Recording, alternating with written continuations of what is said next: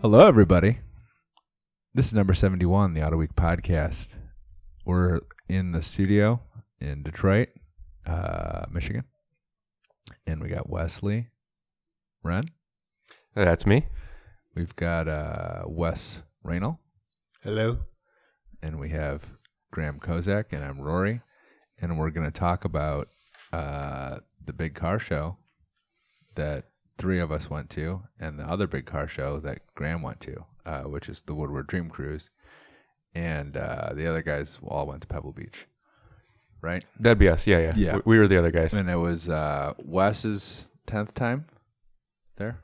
Oh, my gosh. At least. Yeah, I think this is like... You've got a house over there, don't you, Mr. Randall? Yes, on 17 Mile Drive. Yeah. Nice. It was at least my 10th. I don't know. I don't want to know how many I've done. Many times. Wesley, this is your first time going there? Yeah, it was the first time. My first Dawn Patrol. Oh. Which we can go into. How many times have you been there, boss? Many times. Between like 10 and 15, I would say. Too many times. Wow. Yeah. Wow. Because I went all the time when I was with Haggerty. Oh, right. I took a couple of years off, and then I started going again. So I will say, the Haggerty people during Dawn Patrol are lifesavers with the coffee, which is better suited as like a hand warmer, because it is very chilly. No one told me how cold it'd be in Monterey. Yeah, it's cold. At 5 o'clock in the morning, it's right on the water. It's 50 degrees. Yeah, it's insane. I did not like that. My hands, because I was filming all the cars for our stream or Instagram story. I think they call it. Brought your little mittens. I should have brought mittens. Yeah. Should have brought some gloves. Yeah. Graham, you stayed behind at Woodward. You're usually a Concord boy, I think. No, actually, this was the 25th Woodward Dream Cruise, yeah, and I've been to 24 of them. Really? I only missed it for Pebble once. He's only 26. Oh, I always think of you as a Concord boy. At heart, I am, I guess. But yeah, it was a lot of fun. I don't know if we're getting into it now. If we're gonna. That's very interesting, Graham. Yeah, tell us how that was, because we didn't see it. I tend to think that Woodward is a little more fun than Pebble Beach, but what was your experience? You know, it's less, even though it's bigger by volume, it's probably it's a lot less overwhelming than Monterey Car Week, just because there's one thing to do. You don't feel like you're always missing out on something. Mm-hmm. But I think, as we talked about a couple of weeks ago on the podcast, we did a cruise up from downtown Detroit with America's Automotive Trust. We put that together. We had a really, good turnout. It was a great variety of cars. It was a beautiful day. There were two TVRs. Two running TVRs. TVRs, which was probably the highest number of... I think that was the best mark representation of any vehicle we had there. So that was pretty weird. But then we also had a GMC Cyclone. The guy drove 500 miles from Indiana to come to the cruise. Sweet. In this thing. Good for him. Yeah, no, it was a really good mix. And we cruised through downtown Detroit, past the Spirit of Detroit statue, which you can't do anymore. Yeah, I mean, this was pretty much that was a one-off, right? Yeah, this is pretty much it. The last hurrah. It's going to be a pedestrian plaza now. So we, I think everybody who came kind of appreciated that, whether they realized that's why they were doing it or not. Everybody's like, "Oh, this is cool. We're never going to be able to do this." Yeah, one of which is going to be on the cover of the next issue. Well, hold on a second. Yeah, what? I think you got a little bit more remarkable of a story to tell, because it was a pedestrian mall, and you guys got it changed to a street for the day. Yeah. Well, it was a. Now it's going back. I thought that it was a big accomplishment. It was a highway, and then after 80 years of being a highway, it was a pedestrian mall. Yeah. But you got it changed for the day. Yeah, I think that's a big deal. Did you operate the bulldozer? Yeah. And just clear all that shit out of there? Yep. I had one of the big boxes to ignite the demolitions that took down the pedestrian. Like on the old Hanna-Barbera cartoons. That was Diane Fliss Schneider from America's Automotive Trust. That was her doing. Mm-hmm. She was able to make that happen. And we got there. We woke up this morning, or that morning, like, I don't know, 4:30 or something. I think one of the photographers went by the statue, and there was still 12-foot-tall green construction fencing up in front of it. So we thought somehow they got that moved out of the way in time for the parade, or whatever you want to call it, the cruise. So we made it happen. It was really cool. I think it was kind of our way of bringing it back to the heart of Woodward, and hopefully we'll see a little bit more action in the city in the coming years with the cruise. I think everybody who did it had a great time. No one's fears of carjacking or whatever they were worried about came to pass. Uh-huh. It's stupid to worry about at 8 o'clock in the morning. Nobody wants TVRs. Yeah. Nobody. If you get jacked in your TVR, that's...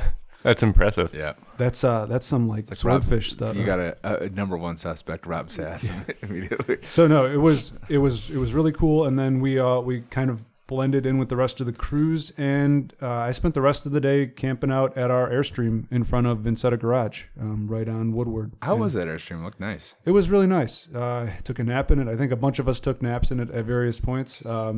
It was awesome to have a little base of operations to get away from things for a few minutes, and got a ton of compliments on it. Everybody loves it. They're like the most lovable lovable 16-foot. Yeah, it was the smallest one they have in that conventional grounded style. They do have a couple smaller, like teardrops. Yeah, they've got the Nest, and then they have another one that I think might be composite that's even smaller. But this is the smallest traditional. Caravelle, is that what it was? It's the 16-foot Caravelle. So it's kind of like their entry-level line. Uh-huh. It's still like $66,000. Whoa. Yeah. Their stuff's not cheap. Their stuff's not cheap, but the thing is, it does seem to last forever. There's a reason there's a ton of old ones out there is because they're aluminum. They don't rust. They build them right. Yeah, it was awesome. I had my Packard Park right next to it, so it kind of looked like it had towed it. And yeah, it was really fun. We had a lot of people stop by and chat, a lot of subscribers, hopefully some new subscribers, hopefully some people listening to this right now. Yeah, it was a lot of fun. And it seemed like there was a really good mix of cars on Woodward. Like, there's a lot of newer cars, but I think because the weather was nice, some of the people with older stuff were like, yeah, sure, we'll get it out. And was it pretty backed up or? Yeah. Oh yeah, it always is, but... yeah, some really, really good stuff. I'm trying to think of, like, the coolest thing I saw on social media that in front of Vincetta near our Auto Week little station. Oh yeah, yeah. They fired up a dragster on alcohol twice, which was awesome. Yeah, that's pretty good. It's like the Bob's drag shoots. I can't remember which car it is, but it's like a vintage car that has been restored, obviously, and they set it off and let it run twice. And yeah, those are good drag shoots, Bob's. Oh, Bob's a premier. I wouldn't trust any other drag shoot. Yeah. Yeah, the official sponsor of the front of the podcast. Oh yeah, their shoots will be on our Auto Week podcast Slingshot. Yep, which is aiming for the 2020 Ham Drags. Yeah, yep, that'll be cool. But again, beautiful day. You know, people have said it was a little bit lighter. I can't tell. Like, maybe it was lighter, but it wasn't lighter on interesting cars. Yeah, I'll say that. So Pebble Beach was light. I gotta tell you, like, everywhere we went. The actual Concorde was pretty full, like you couldn't tell. I think they doubled the tickets were now like $450. I think they were like $200 last time. That obviously kept a lot of people. That was the deciding. Yeah. No, I think that I was surprised that the Concorde was as packed as it was, but like even people of means, you know, you're gonna buy some tickets for you and your family. They're just like, you know, even if it's you're buying two, $900. Yeah, like $2,000.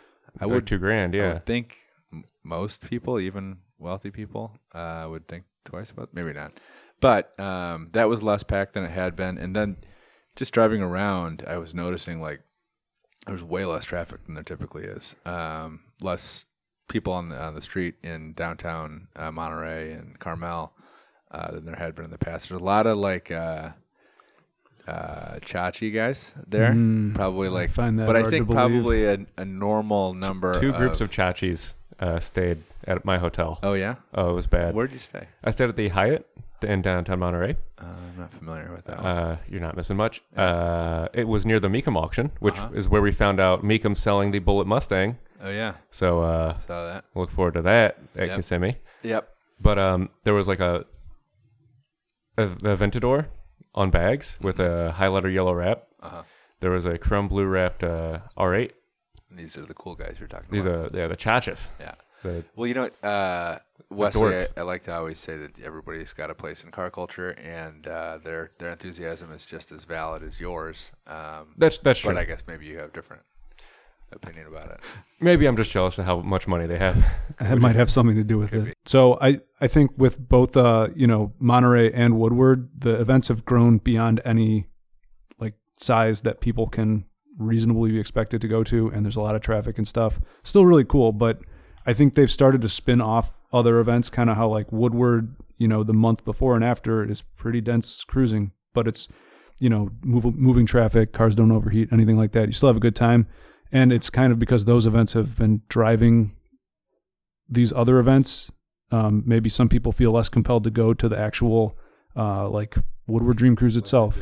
Yeah. Or if you're going to go to Woodward, maybe you park instead of trying to cruise, or, you know, maybe Monterey Car Week isn't so essential if you can do the Carmel Concord the week before and then just go hit the Quail and then or just go to your local Cars and Coffee 100 miles away. Like maybe it's less essential because there's so much stuff happening. It's, I don't know. I think it's a positive thing. Maybe that's just me trying to see the bright side in it, but if it got a little less hectic, the notorious optimist. Hey, I think if both of those events got a little less hectic the day of, I don't think that'd be a problem for anybody, honestly. Like it sounds like you had a pretty laid back time. Yeah. Like a little less frantic maybe. I think I just decided to do less stuff. Yeah. It's another way to do it. Which they'll have a huge impact on the amount of stuff you do. Yeah. But I did hear a lot of people say that they just went up for the car week and didn't go to the events because they were too expensive or like. Okay. I do think that like going into the track Saturday morning, it was the least crowded I ever remember. Yeah, for sure. We drove right in. We did not wait in one single line. Yep. I don't remember that ever happening. It was like the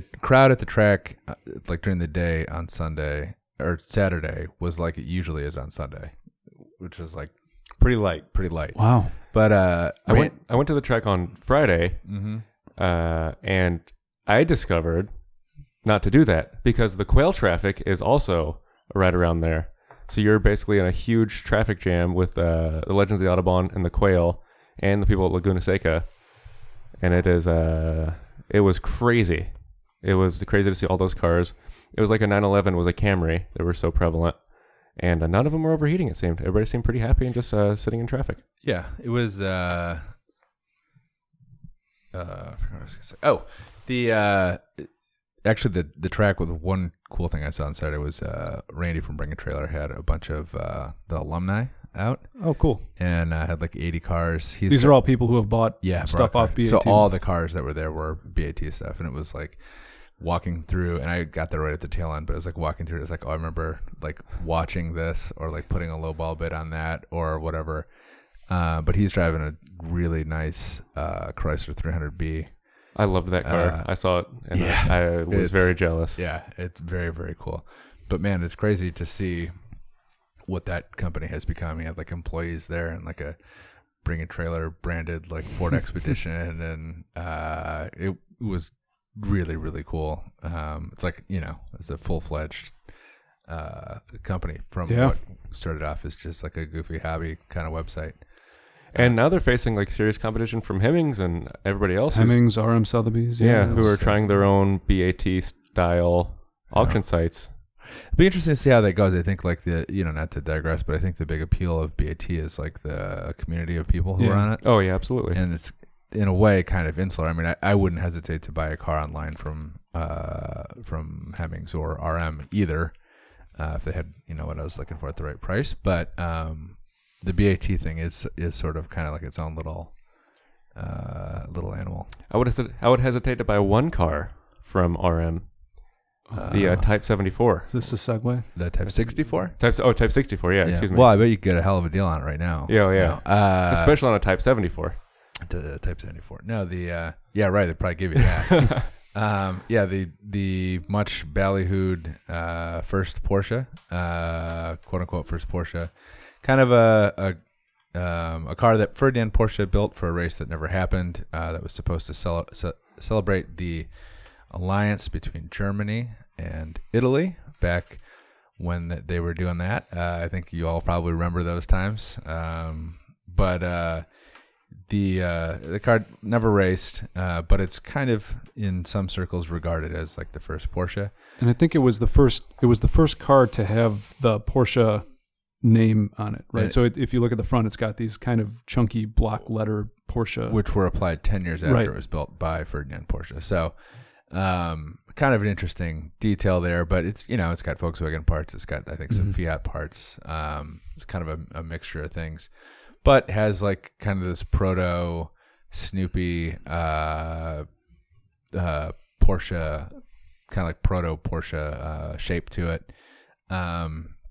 Neat car. There's kind of a snafu during the actual sale, which I was not there. I actually arrived just after that happened and saw a bunch of kind of glum-looking folks walking around. But apparently, and you can read about it everywhere, but apparently they had the auctioneer misspoke, or the person operating the big screen behind him misunderstood. A 13 was, they thought it was 30, and so on and so forth, until a 17 became a 70.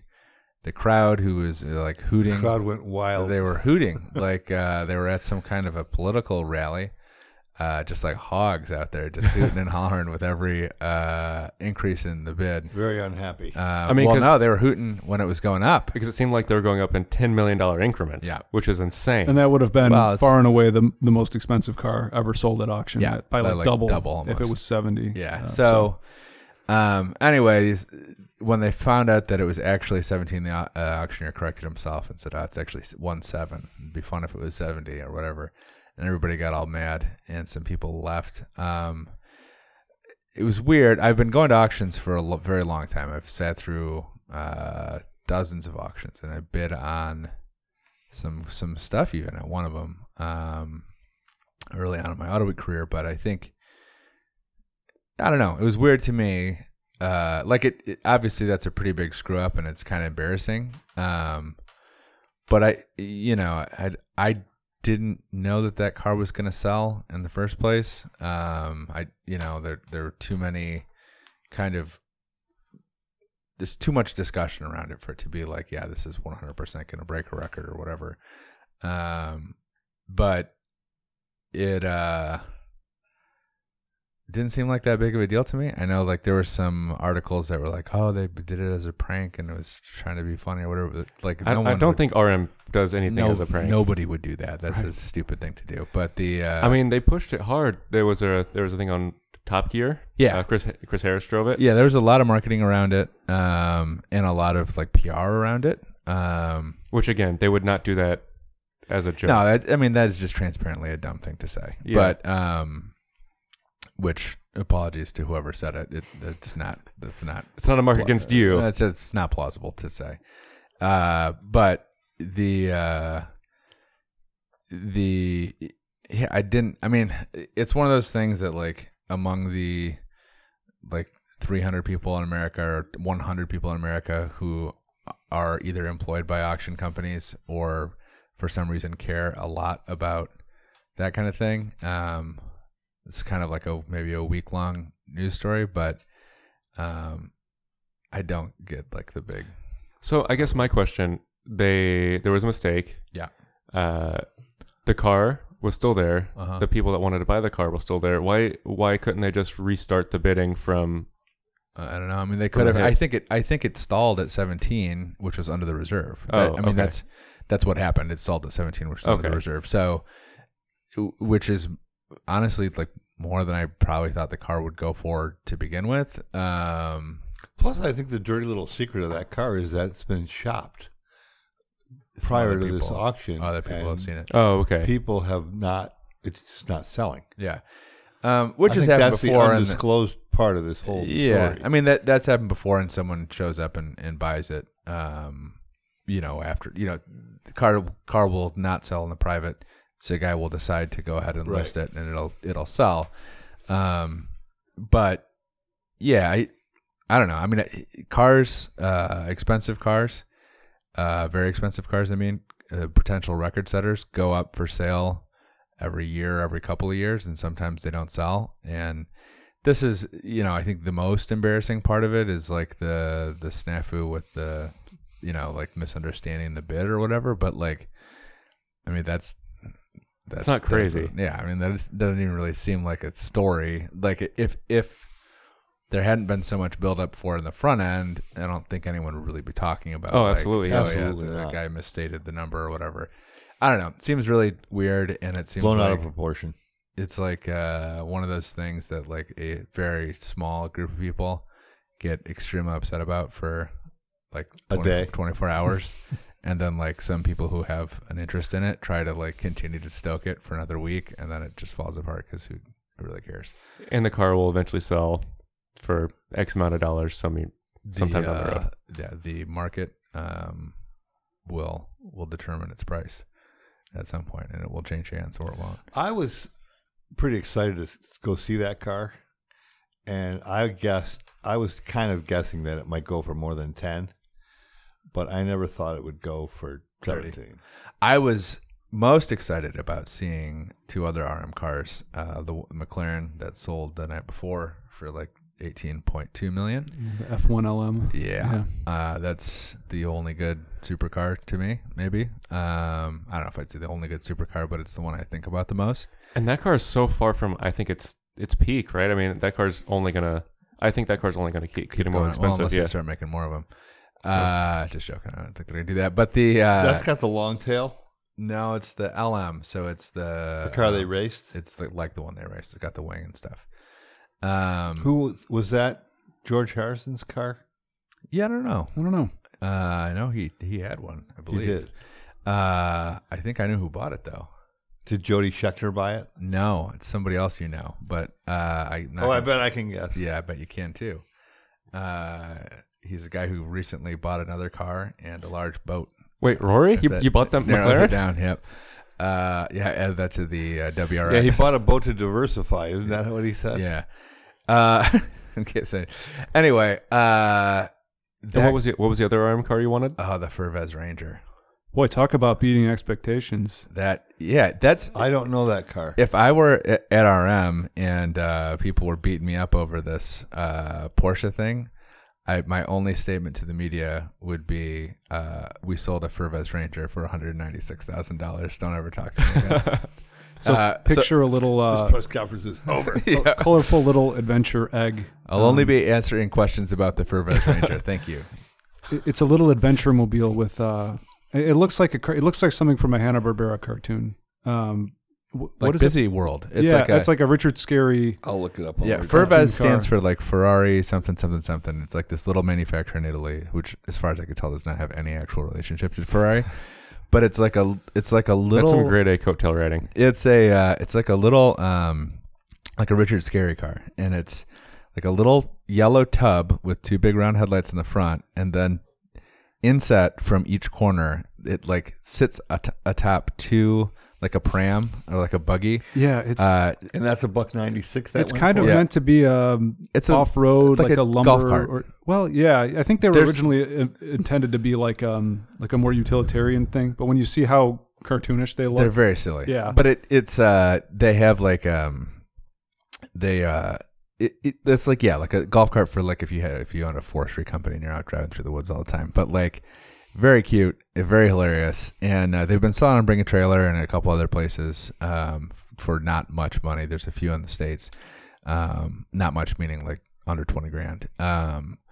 There's a guy there, a buddy of mine, Anthony, and we were hanging out beforehand when it went up, and he played like linebacker at USC, so he's like a little bit shorter than me, but probably like good 60, 70 pounds bigger. Of mostly muscle. Yeah. Just a big guy, and he's the new owner. I was like, man, we should go sit in that thing together because that would be. How many does it sit? Just the two, or I think there's more. The two of us would be plenty. It would probably break it, but it anyway went up for with a pre-auction estimate of $30,000 and went for $196,000. Now. This is a conspiracy. Yeah. Do you think, or conspiracy theory anyway, do you think that somebody who's sitting on a large collection of these bid up his own car? Could be. It reminded me a lot of, I went to that Bruce Weiner microcar auction a couple years ago, and everything in there it was like all these guys who had been buying microcars their whole lives, and they were all expecting to like walk away with a cool like $10,000 car. And for whatever reason, probably because every microcar person in the whole world was in the room, things started going for like $200,000 and $300,000, $500,000, and like everybody was just standing around dumbfounded while like one or two guys bought all the cars. It's actually a pretty good like allegory for the world that we live in. But it was It's just a totally bizarre experience, like being in this room full of teeny tiny, previously. So I remember that I have the catalog from that office somewhere. It's a great catalog. It's a micro catalog. Yeah, it's a tiny little catalog, but it reminded me of a little bit of a flashback to that. But you know, while the Type 64 guy might not be super happy, the Fervez Ranger guy has got to be just out of his mind. I was like, maybe it's the same guy who was selling both. I was like, find this guy and he's buying the drinks tonight because he's got to be pleased. So Wesley, you did Dawn Patrol 4 a.m. I meant to, just decided not to. And Vaughn was absolutely correct. So later in the day, when I was talking to people, I got there well before dawn. I noticed that everybody else's ticket had an ear trimmed off, and mine was pristine. Ooh, yep. So you don't need a ticket to go to Pebble Beach. Just get there super early. Yeah. Which is crazy to me. Yeah, no, I've been doing that for years. They won't let you do that. No, you can't do that anymore. But you can definitely just walk down any one of the number of side roads before 5 a.m. Yeah, there's nobody there. We even talked to one of the people at the hotel, hey, can we come through here to go to the grass, like a normal situation? And they were like, no, that's not possible. Yep. But they didn't check the tickets. Yeah. So I recommend that every time you should. Yeah. What's the ticket go? $450 or something? $450, yeah. Yeah. So. Don't pay for a ticket. Just sneak in. Yeah. And those tickets do go to charity, right? That's no. Donate all the money to charity still, but don't get a ticket. Yep. Run the risk. Yep. I skipped Dawn Patrol. I got there after all the cars on the lawn, which is probably the second time that's ever happened in my life. It's kind of the cool part of the Concours, obviously, is getting up and hearing the cars run, and then there was drinking a bunch of champagne and going to sleep at 10 a.m. That is the smart way to do it. Hispano-Suiza.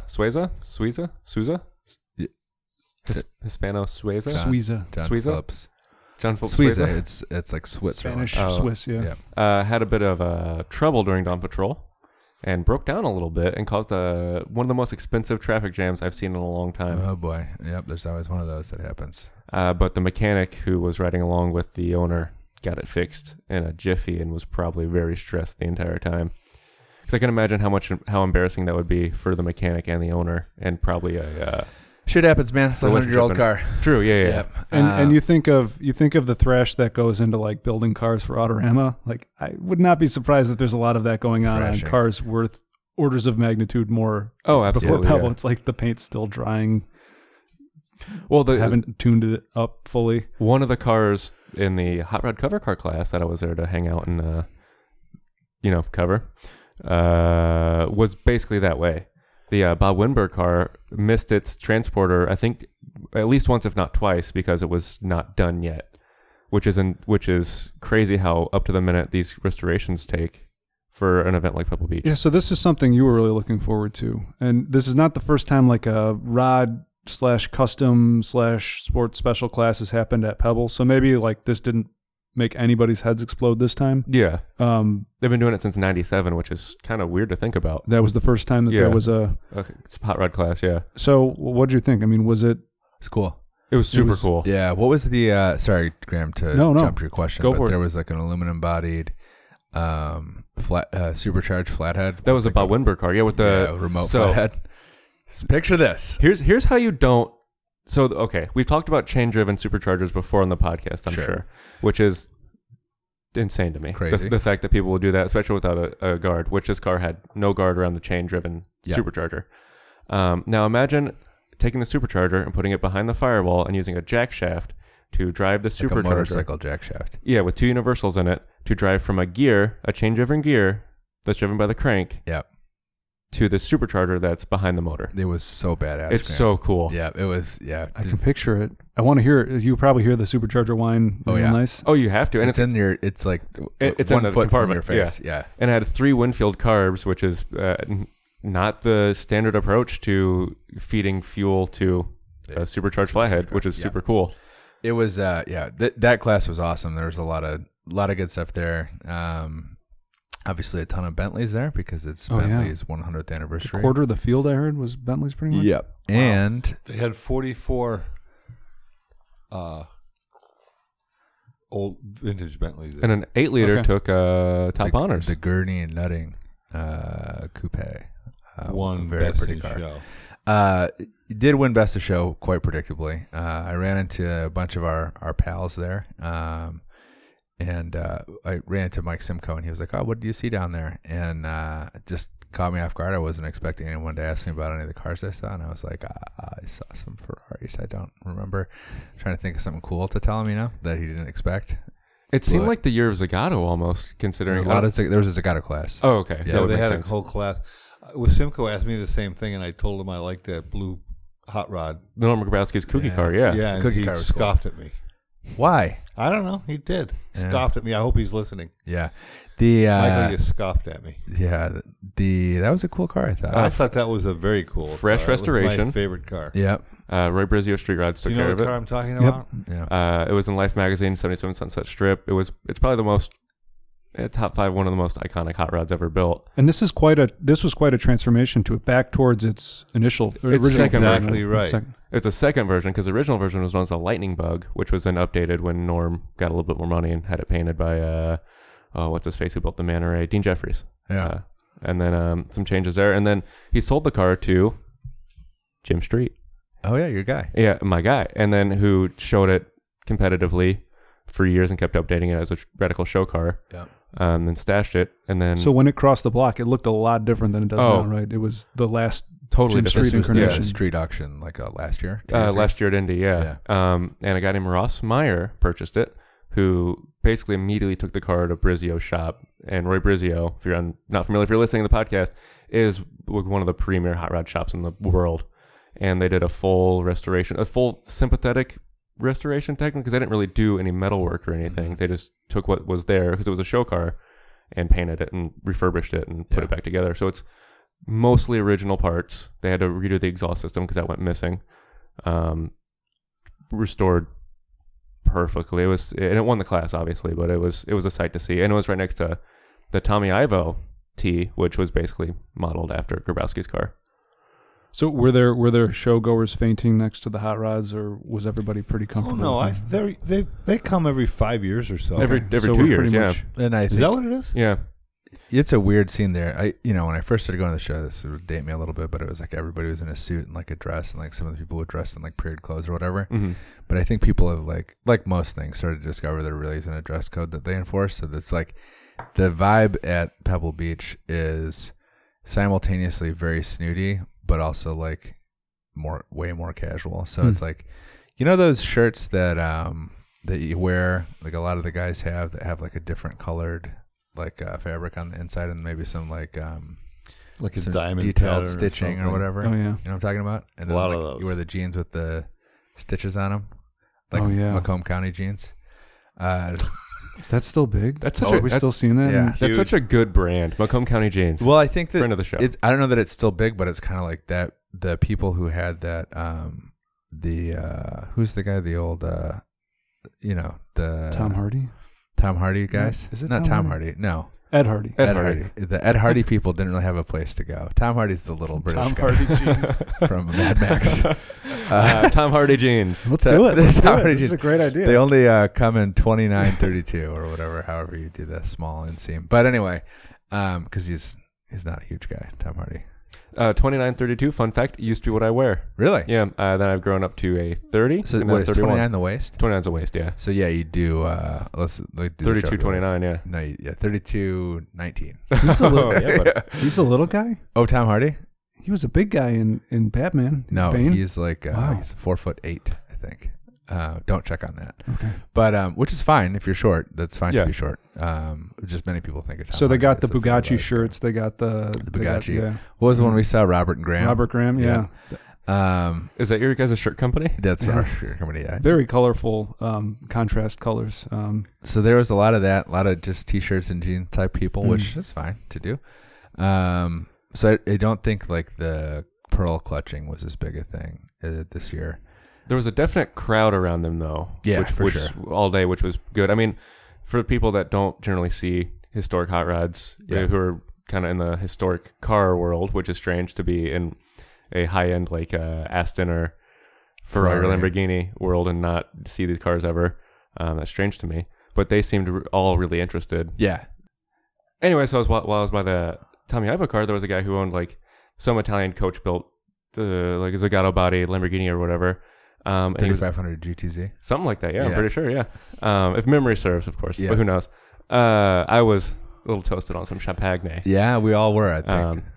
And that sun over the whole day. Yeah. Anyway, he was asking how the fuel injection worked and like what it was, and it's like Hillborn stack fuel injection, which looks crazy, of course. But if you're unfamiliar with it, if you're like into carburetor fuel injected to Lamborghinis or Ferraris, you're maybe not familiar with the Stu Hillborn injection. I was speaking of champagne. I was talking to Petey Cunningham of Empire Hill Climb fame and a bunch of other guys, and Jonathan Klinger from Haggerty was like, "Oh, how hungover are you?" And I was like, "This is the first time I've ever been at Pebble Beach in many, many years.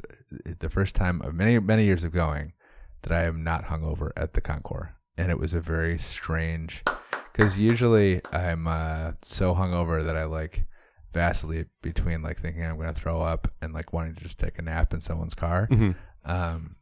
There's a lot of drinking being done out there that week, but I took it easy Saturday. I went pretty hard most of the other nights, and then Saturday night, conservative. I was pretty conservative, and I was like, you know what? I'm not even going to drink at the show. And then at like 8 a.m., Klinger was like, "Hey, we're opening some champagne. Do you want some?" And I was like, "Yes. How much do I have? How much do you have?" Anyway, but it was a good time. I think we all got pretty sunburnt. I got extremely sunburned. I did not reapply. This is my problem. Put a little bit on in the morning, but not enough. Natalie reminded us to all reapply. Yeah. But yeah, Pebble Beach Concours, I would say we didn't talk much about it, but the highlight again was going to the track. If you're going to go do that. It's still too possible. I had a great time judging at Lemons. You can do it on the cheap and still have a really good time. And a couple of the guys I went with skipped the Concours, skipped the Quail, and still had a super kick-ass time. So, that's Pebble. Check it out if you want to go. Coming up next, you're going to listen to this here in just a second. We've got an interview with Jack Beckman. He is the NHRA TFFC champ, was in 2012 anyway, the Supercomp champ in 2003. And he drives for Don Schumacher Racing and the that's a Avengers movie. And Adventures Endgame. No, we got Jack coming up, and then we will actually we'll be signing off after that.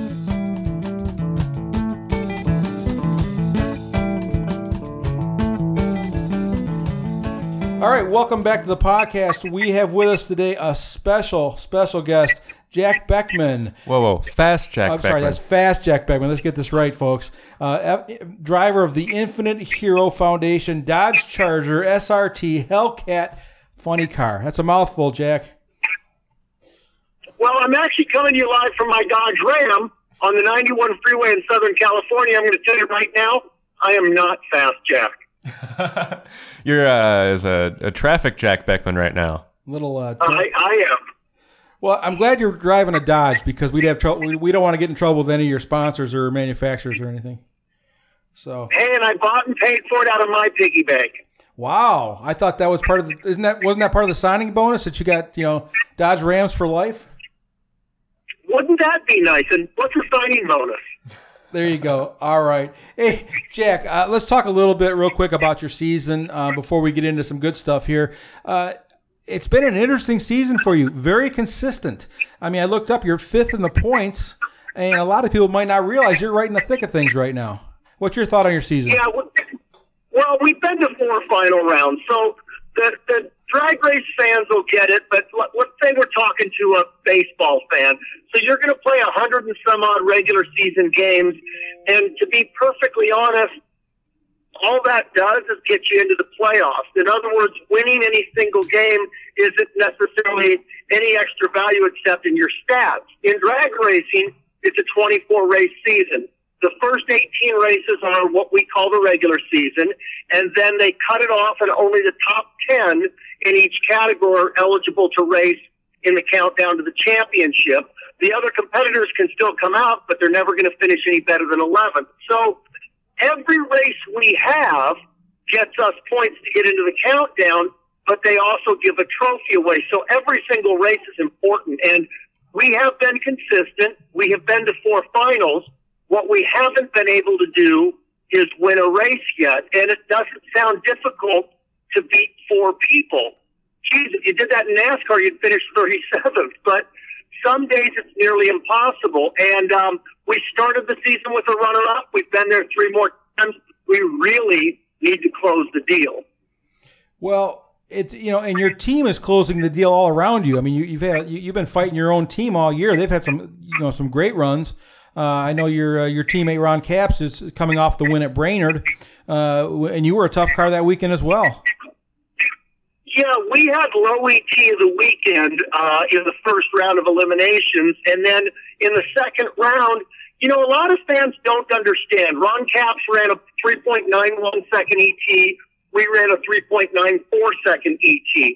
So we were 300 slow, and a lot of fans think there's a magic knob on the car that you can turn, and they don't understand why we didn't run a 3.90 ET. There's 150 mechanical things that have to work together in harmony and synergy to give your car a quick run. The first round, the racetrack was the best it had been all weekend. For the second round, the sun came out a little. It heats up the rubber on the racetrack. It's a little more gooey. It's a little less traction. We softened up the clutch a little in the car. The problem is it slowed it down more than we thought it would. Yet we only missed it by 300ths, but in drag racing, 300ths might as well be a lifetime. Jack, you got your Daytona 500, your Indianapolis 500, whatever you want to call it, coming up here next with the U.S. Nationals at Indianapolis. Is that as big a deal to you as it is to everybody else out there? Well, I was a West Coast guy. I was born and raised in Southern California. So for me, it's always been the Winter Nationals. That's, as a kid, I can remember delivering newspapers early in the morning, and then my dad or my uncle taking my brother and I out to the Winter Nationals. I never went to Indianapolis until I flew out as a spectator in 2001. I raced there for the first time in 2004, and that's when you begin to understand it's bigger. The event is longer. We get more qualifying runs than every other national event. So people put this huge mystique around it. And then the pressure starts with, well, gosh, don't you want to win Indy? And it's an intangible. If you've never won Indy, you don't know that you're missing anything. I won it in 2015. I've been to the final round there twice before. But I didn't feel like my life was worthless because I hadn't won Indy. But I'll tell you, in hindsight, now that I have won it, you get how big a deal that is. If you don't do anything in your drag racing career, but you win Indy, well, I'll give you an idea. I have 2 friends that are legends in the sport, racers from the 60s. One of their email addresses is, I won Indy. One of their license plates says, I won Indy. That's how big a deal it is. That's awesome, Jack. And again, having done it once, I guess when you've done it once, you kind of just assume you're going to get another one, right? You assume that it's going to happen every year. You probably appreciate it a little bit more every year, don't you? Yeah.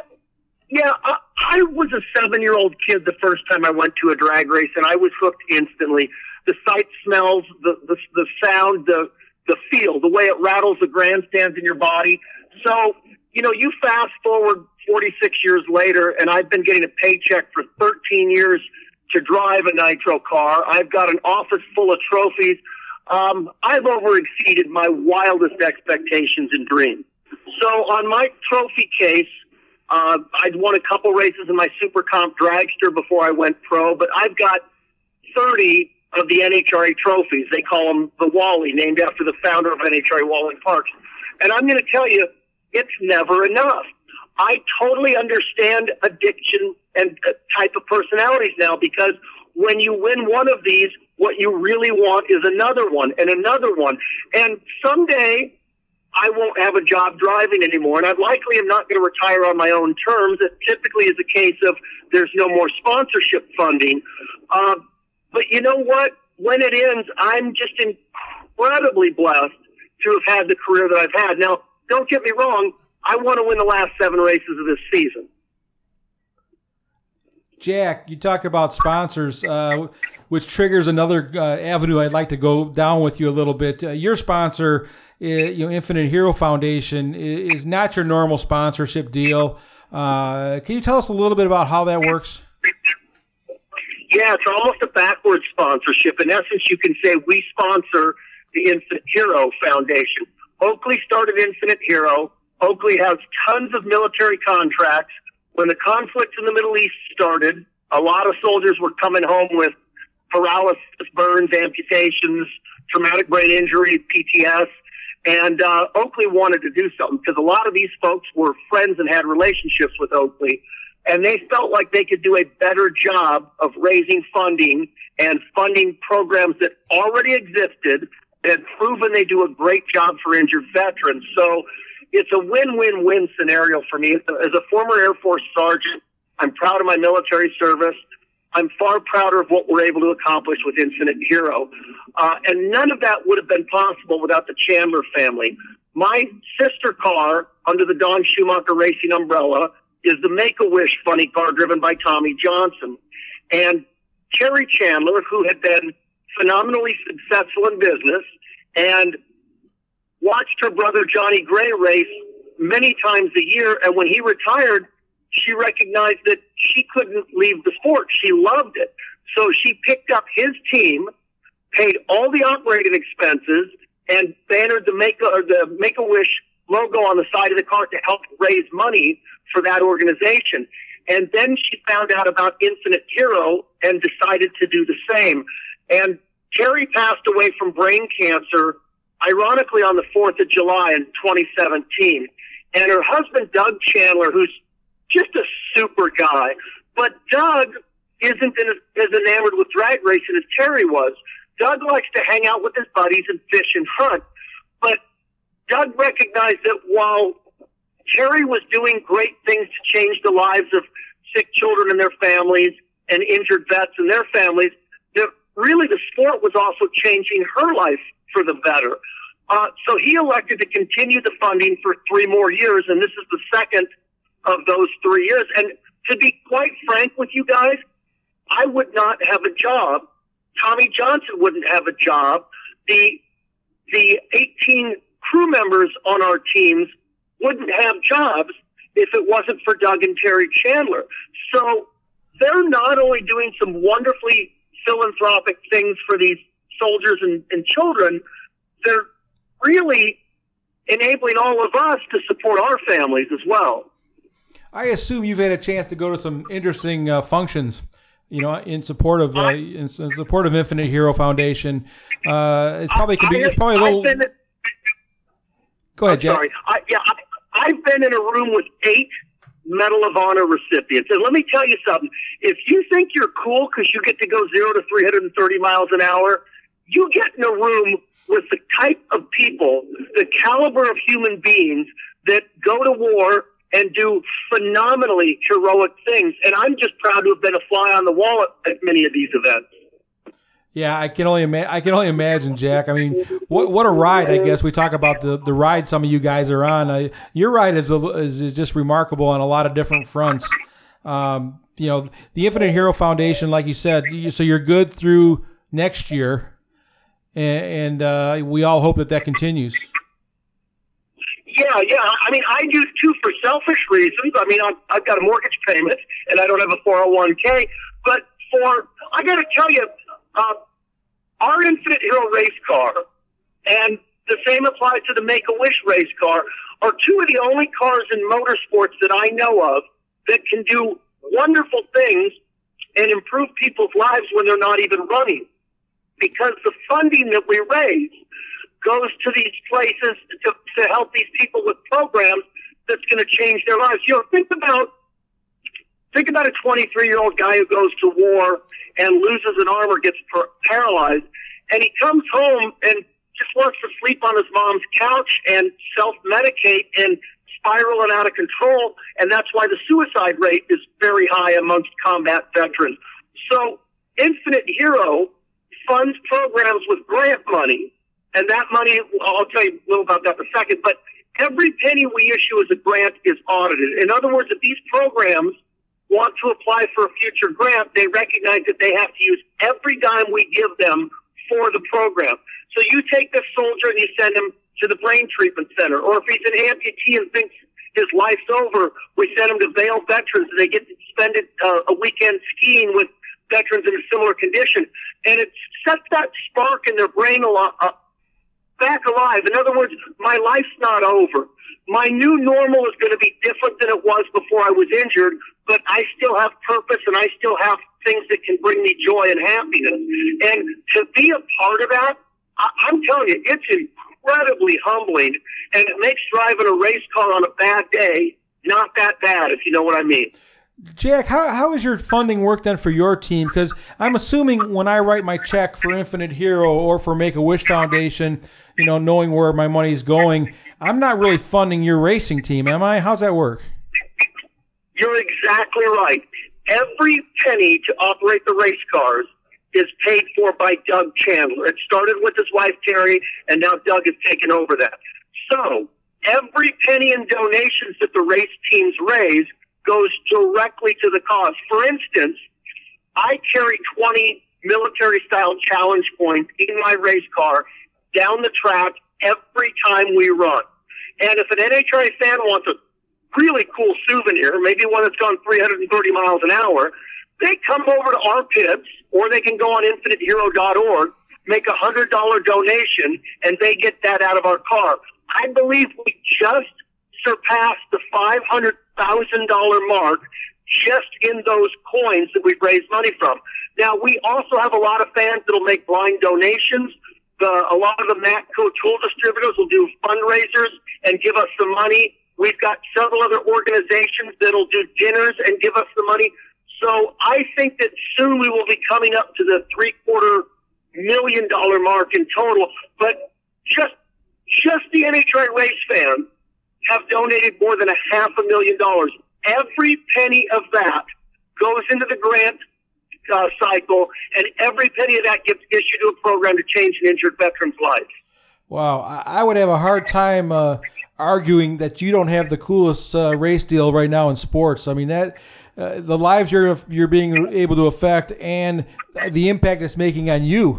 I mean, that's life-changing. There's not a lot of guys out there with life-changing sponsors. No. Let me tell you, losing still sucks. Don't get me wrong. I'm a human being, and I have those normal emotions. When you get beat, it's a punch in the gut. It stinks. Your day is done as far as it's on the racetrack. But I get to go back to the pit and hang out with a bunch of fans who would give their left arm to have my job and help raise money for a lot of soldiers that may not have a left arm, that aren't even asking for our help. They just want to get back into their new life in society. Obviously, Jack, you were getting into something you didn't understand, or you didn't probably know, even as a military guy yourself. I mean, you probably didn't really get the impact you were going to have on this whole deal. I mean, back when you got this deal.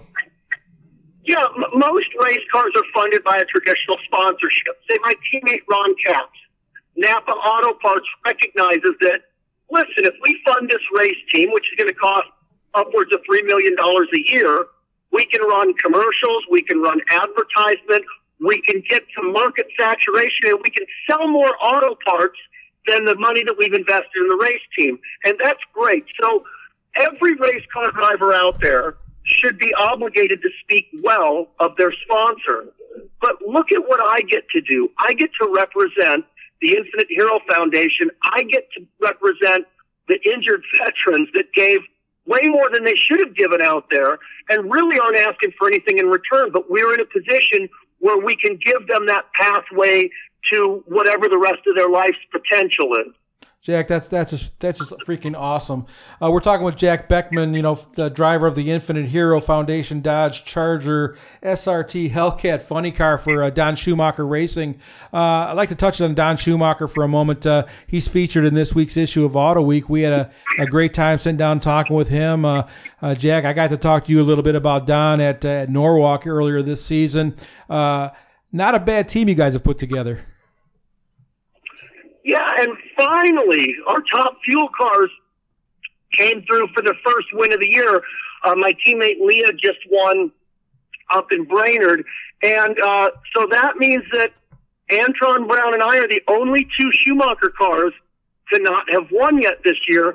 And it's not that we need any extra incentive to want to win. I'm telling you, we race for that trophy every weekend at the track, and that means a lot to us. But God, does it make your mouth water that you get so close to a win, you get in that final round and come away empty-handed. And I know Antron feels the same way that I do. But that's the great thing about driving for Don Schumacher. When I was a kid and I dreamt of driving a nitro car, I didn't know that I could drive one that I'd win 4 of the shootout titles, 28 national events so far, and a world championship. When you drive for Don, there are no excuses, and you get everything that you need to go out there and perform at the highest level. But he expects you to do that every single time.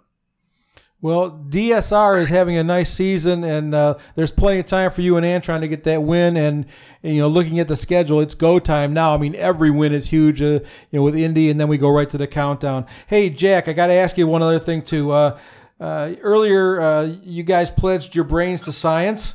The Concussion Legacy Foundation. You're going to be hopefully helping people long after you're gone, huh? Yeah, my wife says I haven't used it much lately anyway, so why not? Tell us a little bit about that, Don. I mean, it's a concussion study, I guess, to, just kind of further the education on that.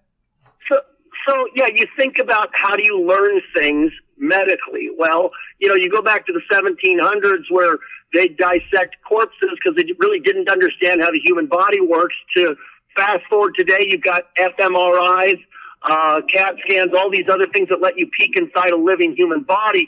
But what they're really in their infancy in studying is how repeated concussions. The NFL is spending a lot of money studying that right now. What the long-term effects are on the human brain. And I guess fortunately or unfortunately, that dovetails very well into nitro drag racing. Our cars make 11,000 horsepower and they accelerate from 0 to 100 in less than a second. They do some crazy things to the human body and they shake in there. And we experience that on a continual level. So I'd already been an organ donor. I just frankly don't see why somebody else couldn't benefit from any healthy organs I got left when I'm not here anymore. And as a cancer survivor, I mean, it underscores that point even more. When I'm gone, I don't need any of my organs. If somebody else can benefit from them, all the better. But I never thought about could medical science benefit from that. And so I hope it's a long time before somebody gets my brain. But if it does something to help somebody, 40, 50, 100 years from now, why not do something like that?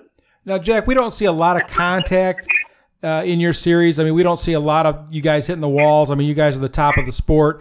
A car will explode once a season. But, speaking of the head injury situation, I mean, is that 0 to 300, does that put a lot of, concussion-like symptoms? Can that lead to stuff like that?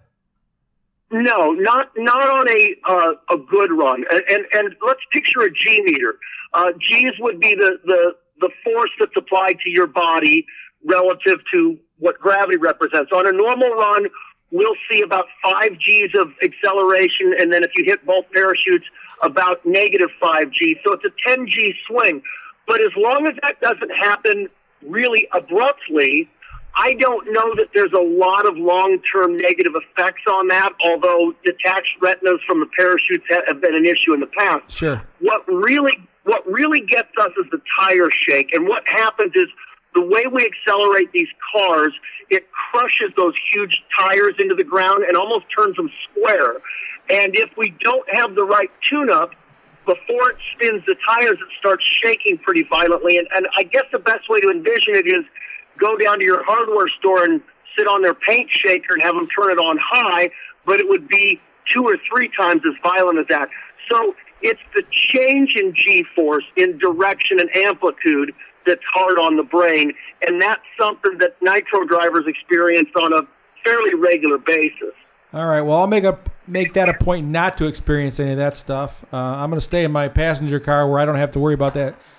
Jack, hey, thank you so much for your time today. I know you got the biggest part of your season coming down the pike here, and we'd like to give you a shout back after you win the Nationals or get the get the big prize at the end of the season, and you can tell us about how that all came about. All right. Well, what we do, we're winners because we are changing lives for the better. But my job, I'm paid to drive a funny car, and our team is paid to win. So I would love to close the deal at Indy and then have that momentum going into the countdown. And I appreciate the interview. Jack, really seriously, best of luck to you, and we'll definitely catch up to you soon. Take care, Jack. Thank you, Jack.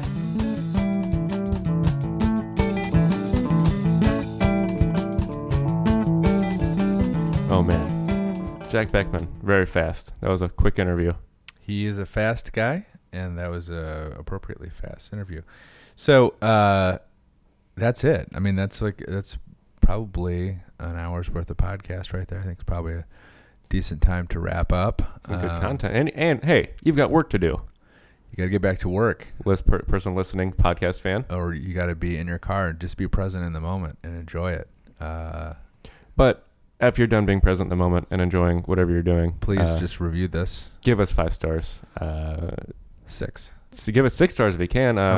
Leave a comment saying you love it. You love Pebble Beach. You love Woodward Dream Cruise. You love pasta. You love whatever. You know what I mean? And get in there and tell that guy who complained that one time about how we tried to bribe people that one time. Get in there and give him the what for. Yeah, he's a liar. We've never bribed for... Never successfully bribed. I mean, I've tried to give people money to give reviews. We did offer that for quite a while, and we just had no takers. So, anyhow, that's the episode. We will see you back here next week for number 72.